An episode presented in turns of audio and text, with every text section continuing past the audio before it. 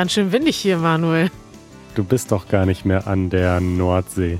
Nee, ich bin jetzt schon im Süden von Deutschland, denn wir beide sind heute in Frankfurt. Ist das nicht die Mitte eher von Deutschland? Denkt man immer, ne? Aber ich habe letztens mal auf die Karte geguckt, weil wir haben ja hier ein Wettrennen hingemacht und es ist doch eher schon im Süden, muss ich sagen. Mhm. Ja, wir sitzen in der Lobby unseres Hotels. Das war irgendwie der Ort, den wir uns ausgesucht haben zum Podcasten. Wir entschuldigen das Echo hier drin. Echo, Echo. Und die Tür, die wahrscheinlich ab und zu auf und wieder zugeht. Es ist auf jeden Fall besser als in unserem Zimmer, Manuel, denn Jansch und ich haben ein sehr komisches Zimmer, Ja, das über zwei Etagen geht und über zwei Räume verfügt, die jeweils aussehen wie so ein Verhörraum in einem Gefängnis. ja. Es ist einfach ein, ein sehr hoher Raum mit wenig Licht. Also es gibt ein Fenster, das ist aber sehr hoch. Und äh, in, unten steht nur ein Tisch und ein Stuhl und es gibt ein unglaubliches Echo in dem Raum, weil er sechseckig ist. Das ist mal wieder Klagen auf hohem Niveau von Karina Schmidt. Äh, Ich lese vor einen Kommentar auf unserer Website von Susi. Du hast nämlich gesagt, liebe Kari, dass äh, nirgendwo auf der Welt gibt es, nee, überall auf der Welt gibt es besseres Internet als in Deutschland. Und Susi merkt an, dass es in der Sierra Tarahumara im Norden Mexikos noch schlechteres Internet gibt. Das glaube ich, ja. Vielleicht habe ich da ein bisschen übertrieben. Aber manchmal ist eine gefühlte Wahrheit ja auch, Auch angebracht. an, auch eine Wahrheit, ne? Ja. Also wir sind auf Reisen für euch. Wir machen ganz viele Videos diese Woche. Willst du schon ganz kurz anteasern, was uns so erwartet an Videos in der nächsten Zeit? Apropos Internet wollte ich noch sagen. Hier im Hotel ist das Internet auch scheiße. Also es Das ist, stimmt. es ist ein Dauerproblem mit dem Internet. Manuel, wir sind unterwegs. Wir wollen euch mal wieder was bieten, ne? Weil wenn wir immer nur zu Hause sitzen und gar nichts Neues erleben, dann haben wir auch nichts Gutes für euch zu berichten. Und unser Motto ist ja Content, Content, Content. Und manchmal muss man auch was investieren für den Content. Und deswegen fahren wir jetzt wieder durch Deutschland. Wir sind in Frankfurt. Morgen fahren wir weiter nach Freiburg. Dort gibt es auch ein Meetup zusammen mit euch. Wenn ihr diese Episode hört, ist das alles schon, Schon in der vorbei. Vergangenheit. Dann sind wir schon wieder zurück in Berlin. Richtig. Aber wir werden, wir haben einige Videos produziert. Unter anderem haben wir äh, ein Rennen gemacht mit Auto und Bahn. Also ich bin Bahn gefahren, du bist mit dem Auto gefahren und wir wollen mal gucken, was schneller ist. Also das war super spannend, weil es ist ja beides teilweise eine Katastrophe. Ne? Es gibt Bahnen, die immer verspätet sind. Es gibt Staus auf den Autobahnen und äh, ja, wir verraten noch nichts. Es war ein Abenteuer, so viel kann ich verraten. Und Manuel ist mit einem sehr schicken Auto unterwegs gewesen. Ja, das habe ich mir ausgesucht extra. Ich habe gesagt, wenn schon Auto, dann Luxuskarre. Ja, Ja. und hat's was gebracht? Das erfahrt ihr demnächst. Darüber redet Deutschland. Ach, Manuel, dieses Thema, was ich hier auf die Liste gesetzt habe, das macht mich richtig, äh, da wird mir richtig schlecht bei, ehrlich gesagt. Ich, ich gucke seit Tagen nur noch die Nachrichten aus Israel und Palästina. Und ich muss sagen, dass mich das einfach richtig zermürbt, was da passiert. Also, Ja, man muss auch sagen, dass wir jetzt am Dienstag, dem 10. Oktober aufnehmen. Das heißt, wenn diese Episode erscheint am Samstag, dann kann schon wieder sehr viel passiert sein. Deswegen reden wir jetzt auch gar nicht über die Nachrichten. Jeder und jede hat mitbekommen, dass ein Krieg wieder herrscht im Nahen Osten, dass Israel angegriffen wurde und sich verteidigt. Und ich glaube, wenn wir über etwas sprechen, dann vielleicht so ein bisschen über unsere Gefühle, was das mit uns macht, weil es ist irgendwie so krass, es passieren so viele schreckliche Dinge in der Welt. Es war auch so, ich habe das in den Nachrichten gesehen und dann gab es zeitgleich so andere furchtbare, schlimme Nachrichten, das Erdbeben in Afghanistan. in Afghanistan. Das war dann schon fast eine Randnotiz, obwohl es auch so unfassbar schrecklich ist. Aber ja, Israel ist natürlich ein Land, mit dem wir uns in Deutschland in gewisser Weise verbunden fühlen aufgrund unserer Geschichte. Und deswegen ist das natürlich gerade in Deutschland auch ein großes Thema jetzt. Ja, sowieso in Deutschland, ich glaube auch in der ganzen Welt. Was mich persönlich so fertig macht, ist, dass es irgendwie so auswegslos erscheint und dass nicht nur die Seiten vor Ort so krass verhärtet sind, sondern auch irgendwie darüber hinaus. Also es sind ja auch in Leute in Deutschland auf die Straße gegangen. Und ich persönlich sehe das sogar in meinem, äh, in meinem Freundeskreis, dass Leute diese Angriffe der Hamas verteidigen und sie als Widerstandskampf zum Beispiel mit dem Widerstand der Ukraine gleichsetzen. Also so richtig schreckliche Nachrichten. Und das Schlimme ist, dass irgendwie alle das, oder nicht alle, aber viele Leute das Gefühl haben, ganz klar auf einer Seite sein zu müssen. Und das finde ich, glaube ich, insgesamt an diesem Konflikt das Problematische. Auch wenn wir jetzt hier das, was wir jetzt aufnehmen, ist es eigentlich egal, was wir sagen. Wir werden nachher wieder ganz viele Kommentare bekommen, entweder von der einen oder anderen Seite oder sogar von beiden.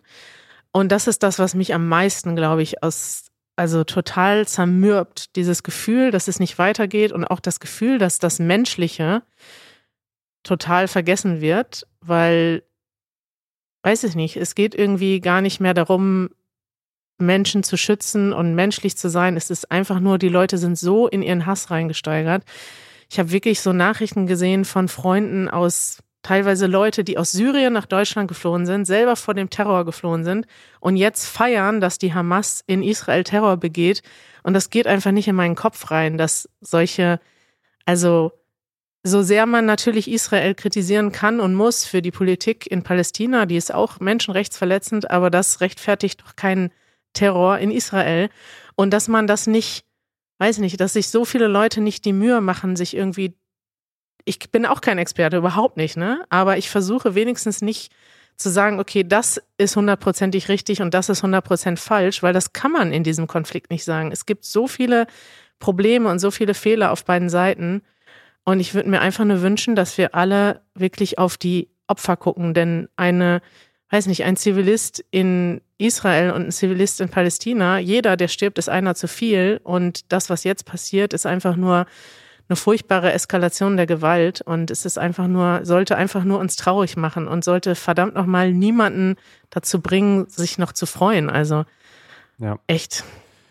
Es ist einfach unbeschreiblich, was da passiert. Und ich glaube, es ist klar, dass wir in Deutschland nicht nur darüber sprechen, sondern daran denken und natürlich ähm, hinter dem Staat Israel stehen oder hinter dem Existenzrecht Israels stehen, nicht hinter dem, hinter der Politik zwangsläufig, aber dass wir natürlich ähm, aufgrund unserer Geschichte auch für die Sicherheit der Menschen in Israel sorgen wollen. Das ist völlig klar. Ja, und das schließt sich überhaupt nicht aus, dass man sagt, okay, ich möchte ein Existenzrecht für Palästina, was ja, ja. auch viele Israelis aberkennen. Also es muss einfach ein Existenzrecht für alle Menschen geben in der Region. Und sobald einer anfängt und sagt, hey, der andere Staat darf nicht existieren, und das passiert leider extrem auf beiden Seiten, das ist einfach falsch. Und ja. also eine Lösung kann es nur geben, wenn es eine friedliche Koexistenz gibt, weil was soll denn sonst die Lösung sein, dass alle sich gegenseitig töten?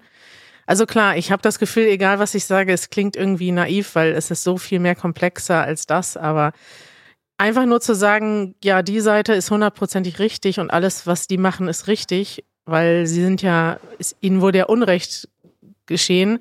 Das ist einfach auf beiden Seiten falsch und ja. Wir denken auf jeden Fall an die Menschen in der Region, auf beiden Seiten an die Zivilisten, die jetzt extrem leiden unter dem, was passiert und ja, was soll man machen? Ich, man kann einfach nur hoffen, dass es irgendwann besser wird.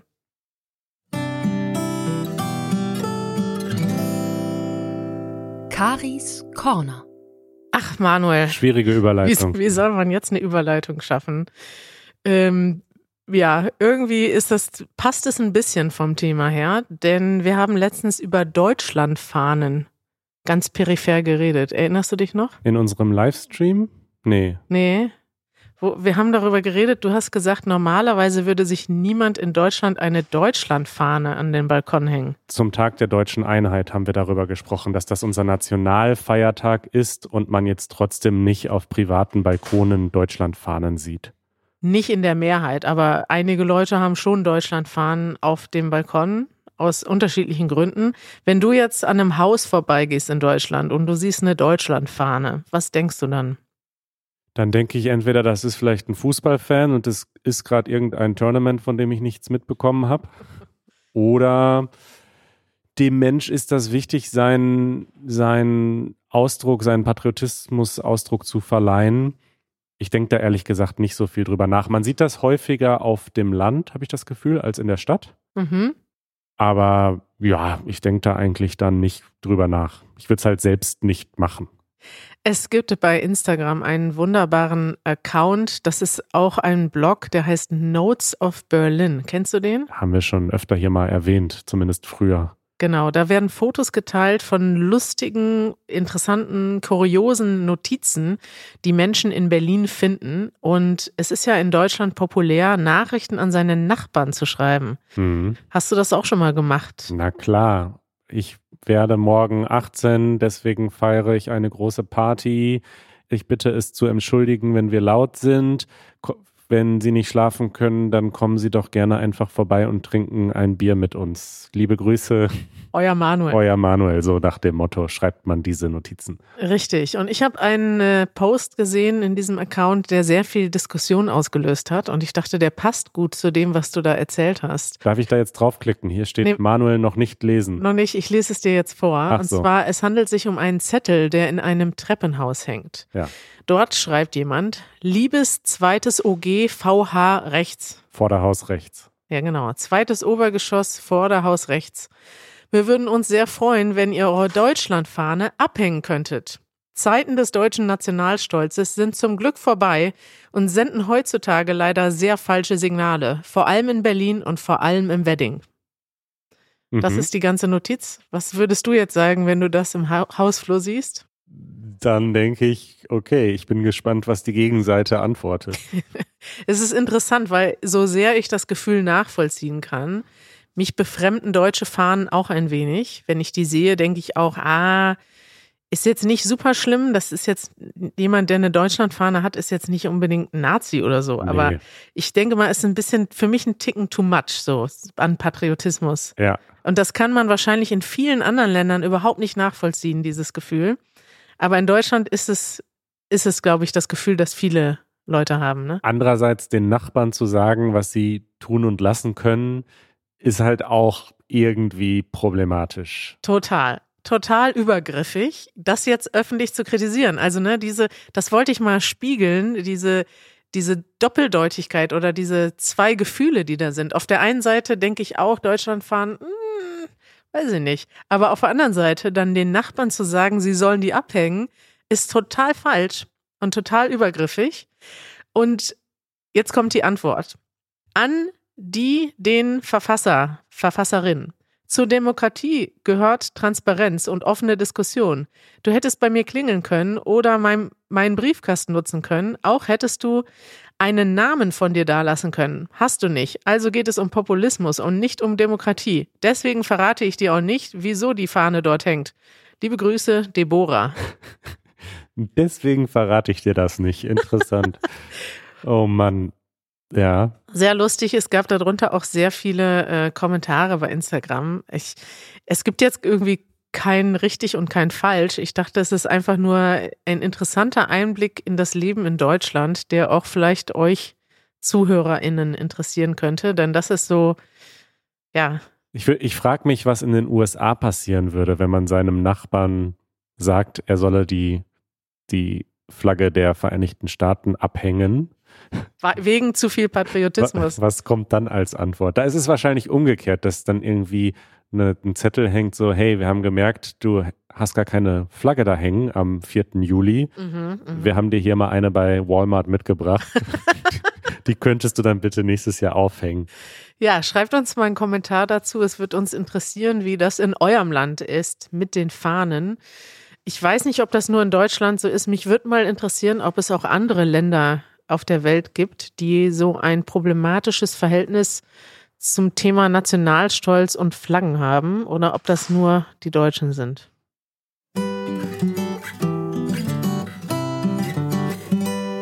Manuels Manual. Also nach Caris Corner dachte ich, könnte ich hier mit meiner Rubrik nochmal um die Ecke kommen. Und Ja. ich habe spontan ein Thema mitgebracht, zu dem ich die Antwort noch nicht so richtig habe. Normalerweise in Manuels Manual bin ich ja vorbereitet und sag dir einfach schon, wie es geht und Richtig. wie die Welt funktioniert und Ja. was ich empfehlen würde. Bei diesem Thema bin ich mir noch nicht so ganz sicher, aber ich habe den ganzen Tag darüber nachgedacht und dachte, wir könnten das jetzt mal gemeinsam besprechen und herausfinden. Ja, was denn? Es geht ums Thema Anzüge. Aha. Also, was ist ein Anzug? Wollen wir das erstmal erklären? Ja, also ähm, wie soll man das erklären? Also das ist ein, was zum Anziehen. Es ist ein Kleidungsstück. Das ist auch der Name, sagt das schon. Anzug, das zieht man an. Richtig, aber ein Anzug ist ein bestimmtes Kleidungsstück, bestehend aus Hose, Jackett und Hemd und Krawatte. Dann hat man einen Anzug, gibt auch noch Variationen davon, kann auch eine Fliege sein statt einer Krawatte ohne Krawatte ist auch ein Anzug. Ohne Krawatte ist es auch immer noch ein Anzug, das stimmt. Eigentlich ist der Anzug die Kombination aus Jackett und Hose, die zusammenpasst, oder? Genau. Und ich habe heute gedacht, eigentlich ist ein Anzug eine Uniform. Ein Anzug signalisiert, je nach Situation, dass man zu einer bestimmten Gruppe gehört. Findest du? Zumindest hier in Frankfurt hatte ich heute das Gefühl, denn wir haben heute in Frankfurt ein Video gedreht, ein Easy German Video. Und ich habe ganz gezielt alle Leute angesprochen, die einen Anzug getragen haben. Was mit Frauen? Die tragen ja keinen Anzug. Ja, die haben dann ein Kostüm, würde man sagen. Das, das sagt ja auch schon viel. Ne? Ein Anzug ist auch ein Kostüm in gewisser Weise. Man verkleidet sich für einen bestimmten ähm, Anlass. Das kann natürlich eine Hochzeit sein oder eine Beerdigung. Oder eben hier in Frankfurt im Bankenviertel ist das einfach die Arbeit. Und klar, ich habe auch Frauen äh, angezogen, äh, nicht angezogen, ah ja, du angesprochen. Hast, du hast Frauen angezogen. Ziehen Sie sich mal an hier, das kann doch nicht sein. Uiuiui. Nee, ich habe die Frauen auch angesprochen mit äh, formeller Kleidung. Es war sehr, sehr schwierig, diese Menschen äh, zu einem Interview zuzubewegen. Sie hatten alle große Zeitnot. Sie hatten alle sehr wenig Zeit. Ja. Sie waren auch größtenteils am Handy oder im Gespräch mit jemand anderem und wollten gar nicht so anhalten und mit mir sprechen oder auch überhaupt nur hören, worum es ging. Ich hatte dann das Gefühl, dass ich vielleicht beim nächsten Mal mir selbst einen Anzug anziehe und überlege, also ich hatte nämlich schon bei manchen Leuten das Gefühl, vielleicht war es in meinem Kopf, aber bei manchen hatte ich das Gefühl, die nehmen dich nicht ernst. Ich hatte nämlich so eine Bomberjacke an. Ja. Und ich dachte, hm, die denken sich, was ist das für einer, mit dem will ich nicht reden, weil der gehört nicht zu uns. Wir sind eine Gruppe und er ist nicht in dieser Gruppe. Es ist interessant, dass du das denkst. Ist das denn zum ersten Mal so gewesen, dass du dachtest, äh, also du sprichst ja sonst auch Menschen in Anzügen an, oder? Ja, aber dann ist es eher so zufällig. Dort in diesem Bankenviertel in Frankfurt hatte ich wirklich das Gefühl, es gibt hier diese Gruppe an Menschen und wenn ich nach außen signalisiere durch meine Kleidung, dass ich dazugehöre, dann habe ich vielleicht eine Chance. Aber wenn nicht, dann leben wir fast in separaten Realitäten. Mir kam das wirklich so vor, die leben in einer Realität ja. und alle anderen sind gar nicht Teil von dieser Realität. Ja, ist interessant, weil früher habe ich auch immer gedacht, dass das, ähm, also im gewissen Sinne fühlen sich die Menschen ja besser, wenn sie sich schick anziehen. Ne? Du fühlst dich, also ist ja bei mir auch so, wenn wir mal keine Ahnung, auf einer Hochzeit sind und alle meine Freunde tragen Anzug oder Kleid, dann ist das schon schick. Man macht dann Fotos und sowas. Aber auf der anderen Seite, also ich finde es zum Beispiel völlig in Ordnung, wenn man das jetzt zu einem Anlass macht, weil, weiß nicht, jemand heiratet, jemand hat Geburtstag, das ist irgendwie was Besonderes. Mhm. Aber ähm, auf der anderen Seite fühle ich mich total unwohl. Fühlte ich mich schon immer. Immer wenn Leute sich schick angezogen haben. Und früher hat das bei mir totale Unsicherheit ausgelöst. Und heute habe ich Gott sei Dank so viel Selbstbewusstsein, dass ich denke, okay, Kleidung hat für mich nichts mit Selbstbewusstsein zu tun.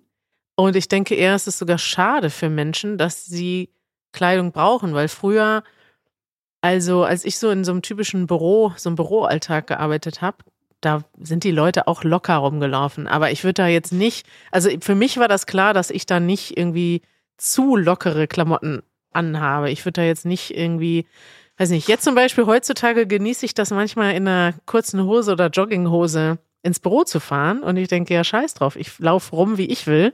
Das hätte ich ja früher nie gemacht bei meiner Arbeit. Ja, ich glaube, dass es natürlich angemessen ist und es Gründe gibt, warum diese Menschen, die jetzt in Banken arbeiten, zum Beispiel, dass die Anzüge tragen, weil das auch eine Form des Respekts ist, wenn man sich jetzt mit dem Kunden trifft oder dem Geschäftspartner, dass man dann eben auch einen Anzug anhat. Ich will das gar nicht abschaffen unbedingt. Aber ich hatte das Gefühl, dass manche Menschen durch dieses Kleidungsstück anders drauf waren, dass es diese Distanz erzeugt hat. Und ich habe dann nämlich auch ein paar Leute getroffen, die auch einen Anzug anhatten, aber trotzdem total locker und cool drauf waren und total lustig und total nahbar. Und dann dachte ich mir, die Leute, die sind cool, weil die können zwar sich auf diese Welt einstellen und die ziehen sich das an, die haben aber das irgendwie auch cooler getragen. Also die hat, man hat das gemerkt, so, die, die haben sich nicht in so einem Kostüm irgendwie äh, sich da so reingepresst und jetzt sind sie da so drin, sondern die tragen halt irgendwie einen Anzug. Also du meinst, bei den meisten Leuten äh, ist das so, dass die sich verstellen Ja. und sich quasi selbst zu ernst nehmen oder zu versteifen dadurch, dass sie die Klamotten tragen? Oder sind das nicht eher Leute, die immer so sind und dann Ja. eigentlich das nur ausdrücken durch etwas Visuelles? Ist immer die Frage, ne? Ist das, bedingt das eine das andere oder andersrum oder passiert das nur zeitgleich? Vom Gefühl hatte ich den Eindruck, dass vor allem die jungen, die jüngeren Menschen, die jetzt so in meinem Alter waren oder noch jünger, bei denen hatte ich das Gefühl, ah, die waren so sehr angespannt und da wirkte das wie ein Kostüm. Und dann habe ich so manche ältere äh, Leute getroffen oder gesehen, wo ich das Gefühl habe, die tragen zwar noch den Anzug, aber die sind gelassener. Ist interessant, dass das so rum war. Ich hätte jetzt gedacht, das ist andersrum. Aber ja, ich, ich verstehe so ein bisschen das Gefühl, was du hast. Ich bin ja heute, ich habe zwar nicht selber interviewt, aber bin irgendwie zweimal auch durch dieses Finanzzentrum gelaufen und habe da so viele Leute gesehen, wo ich gedacht habe, wow, die sind mir richtig fremd kulturell. Also Mhm. jetzt nicht, weil sie aus einem anderen Land kommen, sondern weil sie irgendwie in einer anderen Welt leben, in dieser Finanzwelt. Das ist für mich irgendwie, keine Ahnung, das ist mir fremder als viele Menschen aus anderen Ländern, wo ich das Gefühl habe, da, weißt du, so vom, vom Vergleich her, so ähm, Ja. interessant. Ein Anzug hat ja auch was mit Formalität zu tun. Genau, ja. Und ich mag der, ein Zitat vom Dalai Lama sehr gerne. Oh, jetzt kommt's. Ich möchte das einmal zitieren. weil Ich, ich habe da den, den ganzen Tag musste ich darüber nachdenken. Der Dalai Lama sagt, wir werden ohne Formalität geboren, wir sterben ohne Formalität und dazwischen sollten wir es genauso halten. Ah, Und das finde okay. ich irgendwie gut. Also man kann gerne auch einen Anzug tragen, das ist schon okay, aber diese Formalität, diese Distanz, die sollte man sich nicht angewöhnen, sondern man sollte trotzdem offen reagieren, wenn man angesprochen wird und offen auf Leute zugehen. Ich glaube, das darf man sich nicht wegen eines Kleidungsstücks oder einer Karriere verlieren. Weißt du, was mir aufgefallen ist? Auf Sylt, ne? Ich weiß nicht, ob das ein Phänomen auf Sylt ist oder im ganzen Norden. Da haben sich alle Leute geduzt. Und zum Beispiel meine Mutter wurde im Supermarkt geduzt. Mhm. Das würde irgendwie, also ich kenne keine andere, kein anderer Ort in Deutschland, wo das passieren würde. Und dann habe ich erst gedacht bei den ersten zwei Malen so, hä, habe ich mich gerade verhört? Haben die jetzt wirklich, meine Mutter ist 70, haben die die geduzt? Das ist irgendwie in ganz vielen Orten oder normalerweise wäre das voll unhöflich. Aber die sind dann so drauf, ja moin, was willst du denn haben, ne? Und dann ist mir das öfters noch aufgefallen und ich dachte, wow, das ist so sympathisch, dass einfach, das schafft so eine Gleichheit, ne? Und Ja. nimmt diese Formalität raus aus dem, also dieses Siezen finde ich eigentlich in Deutschland, ich kann das zwar, ich verstehe das zwar, es ist auch einfach eine Form von Respekt, die jetzt in mir drin ist. Also ich würde jetzt einfach nicht fremde, ältere Leute auf der Straße duzen, das wäre für mich respektlos. Aber trotzdem finde ich es in dem Moment, wo es weg ist, weil das einfach alle anders machen, total befreiend. In Schweden werden ja selbst die Politiker von den Journalisten geduzt. Und in Polen werden selbst die Eltern gesiezt. Das stimmt, das gibt es in vielen Ländern, auch zum Teil in ähm, Lateinamerika, zum Beispiel in Costa Rica, werden auch, wird auch viel gesiezt aus Respekt, zum Teil sogar unter Freunden. Das ist, das ist so interessant. Das würde ich, wenn ich jetzt nochmal Soziologie studieren würde, da würde ich das gerne mal untersuchen, was das eigentlich mit Menschen macht. Also ob wir wirklich Gibt es in Polen und Costa Rica mehr Distanz zwischen Menschen als in Schweden? Stimmt, da könnte man wirklich mal eine große Studie machen oder vielleicht wurde die ja auch schon mal gemacht. Vielleicht habt ihr ja schon mal eine Studie dazu gemacht oder ja. kennt einen Link. Schickt das mal in unsere Kommentare. Apropos Lateinamerika, ich möchte noch sagen, wo ich meinen Anzug gekauft habe. Ja. Ich hatte nämlich, ich hatte früher einen Anzug, äh, den habe ich mir zum Abi gekauft, mhm. für den Abi-Ball irgendwie bei C und A, so von der Stange. Und der saß damals schon schlecht und dann nach vielen Jahren noch viel schlechter. Und dann auf meiner Weltreise, die habe ich ja äh, dann in Costa Rica tatsächlich beendet. Das war das letzte Land. Aha. Und kurz davor in Panama, da habe ich mir einen Anzug schneidern lassen. Echt? Warum denn das? Weil ich mir dachte, einen Anzug zu haben ist schon ganz gut. Wenn man zum Beispiel, wie du schon sagst, mal auf eine Hochzeit geht dann ja. ist es schon gut. Es gibt halt Hochzeiten, da wird Anzug getragen und dann ist es halt auch gut, wenn man einen hat. Und ich bin generell ja so, wenn ich etwas habe, dann lieber richtig, weißt du? Also ich möchte dann schon. Ja, aber wieso in Panama? Da musstest du den ja noch mitnehmen in deinem Rucksack. Richtig, das war natürlich, sag ich mal, dann aufwendig, aber ähm, warum dort? Weil die das da äh, gut konnten und äh, das natürlich viel günstiger war als in Deutschland. Mhm. Und das ist jetzt ein maßgeschneiderter Anzug. Den du nie trägst. Den ich nie trage, wo auf der Innenseite sogar mein Name äh, drin steht. Vor Manuel. Nee, da steht, glaube ich, M. Saalmann oder so, weiß ich gar nicht. Oder, oder Manuel Saalmann. Bist du dann quasi die, das letzte Stück deiner Weltreise mit so einem, mit so einem Backpacking, mit so, einem, mit so einem Rucksack und dann so einem Anzug, den dann, in, die Anzüge transportiert man ja oft an so einem ja, an so einem Hänger und genau, der, der hing dann an meinem Rucksack. Und das war auch immer schön, wenn Leute mich gefragt haben, was es damit auf sich hat, habe ich gesagt, ja, ohne, mein, ohne meinen Anzug gehe ich nicht auf Weltreise. Ach, schön. Manuel, wir sind heute durch Höhen und Tiefen gegangen. Ist die Sendung schon vorbei? Nee, ne? Nee, eine, eine habe ich noch. Ach so. Eure Fragen. Eine Frage noch hier passend zu unserer Woche mhm. auf Reisen. Isabella schreibt, ich weiß, dass ihr gerne reist. Ich auch. Ich habe aber das Gefühl, dass heutzutage alle gerne reisen, aber niemand als Tourist angesehen werden will. Ich habe ja. letztens diesen Artikel von The New Yorker gelesen, der mich zum Nachdenken gebracht hat. Ist es möglich, einen Ort für eine Woche zu besuchen, ohne ein Tourist zu sein? Wollen wir das? Ja, was sagst du dazu? Sie schreibt noch weiter, manchmal ist es in Ordnung, die größten Sehenswürdigkeiten zu verpassen. Aber als ich in New York war, wollte ich unbedingt den Central Park besuchen. Es ist ja auch so, also zum Beispiel, was ich wirklich hasse, ist einfach Orte, die überlaufen sind. Und ich glaube, das hassen viele Leute. Und ich habe zum Beispiel immer Probleme damit gehabt, auch wenn ich mit Freunden zusammengereist bin. Und die wollten wirklich so alles abhaken. So, ich genau. fahre nach New York und ich muss auf dem Empire State Building gewesen sein, ich muss im MoMA gewesen sein, ich muss im Central Park gewesen sein. Musst du nicht. Du kannst auch in New York sein und einfach nur das machen, worauf du Bock hast. Du kannst auch einfach den ganzen Tag im Café sitzen oder in einer Kneipe und Leute beobachten und du kannst auch irgendwie dich in den Park setzen. Dann bist du auch in New York gewesen. Genau, ich sehe es genau wie du. Ich finde es vollkommen okay, ein Tourist zu sein und das auch zu ownen und mit der Kamera um den Hals rumzulaufen und mit der Karte in der Hand und mit Sonnencreme. Das ist egal. Man darf, man darf Tourist sein und man darf das auch sehen. Das ist überhaupt kein Problem.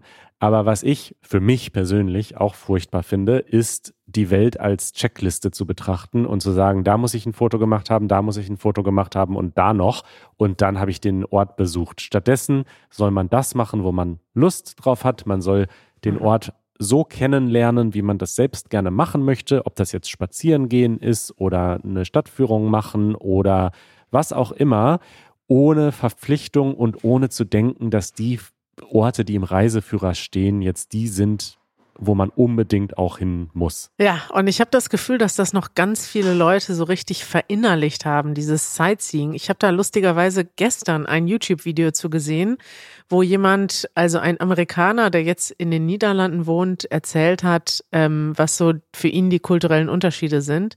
Und er meinte so, ja, in, vor allem hat man in Europa einfach mehr Zeit. Und als Amerikaner hat man hm. meistens nur ein oder zwei Wochen Urlaub im Jahr und dann versucht man sich diese Urlaubswochen so voll zu packen, dass man möglichst viel sieht und schafft in der Zeit. Aber das ist ja eigentlich kontraproduktiv, weil wenn du schon wenig Urlaub hast, Also ich erhole mich am besten, wenn ich nichts mache. Und wenn ich reise, ist das ja manchmal mehr Stress als Arbeiten, ne? Ja. Und zum Beispiel eine meiner lustigsten und besten Erinnerungen an Panama ist nicht der Panama-Kanal, den ich mir auch angeschaut habe, aber sind diese Momente in dieser Schneiderei. Also ich musste dann ja noch dreimal wiederkommen, weil der immer noch mal angepasst wurde und hier noch ein bisschen enger der Anzug. Und das ist doch ein Erlebnis, was auch geil ist. Das steht in keinem Reiseführer. Und ich finde, sowas kann man einfach auch suchen, dass man sagt, wir machen irgendwas ganz Normales oder irgendwas. Viel besser sogar. Ja. Ich habe wirklich schon vor Jahren aufgehört, äh, mir zu sagen, ich muss irgendwo was sehen. Ich weiß noch, das ist so mir richtig klar geworden, als wir eine Woche in Hongkong waren und dann, es gibt ja einfach diese Listen, ne? Da musst du sein, da musst du sein, den Aussichtspunkt musst du gesehen haben, da musst du gegessen haben, da musst du, gibt's in Berlin ja auch. Wir haben ja auch sogar schon Videos dazu gemacht mit diesen, mit diesen Listen. Aber ohne Scheiß, Scheiß drauf. Wenn ihr Bock habt, Darf ich das nicht sagen? Doch, doch. Wenn ihr Bock habt, irgendwas Cooles zu machen, ist es viel netter, irgendwie in einem Café zu sitzen, Leute kennenzulernen. Das ist für mich das größte Privileg an Easy German, dass wir irgendwo hinfahren können und Leute kennenlernen. Und weißt du, stell dir vor, ich hätte jetzt nur alles nach dem Reiseführer erfahren, dann hätte ich ja niemals Ohio besucht.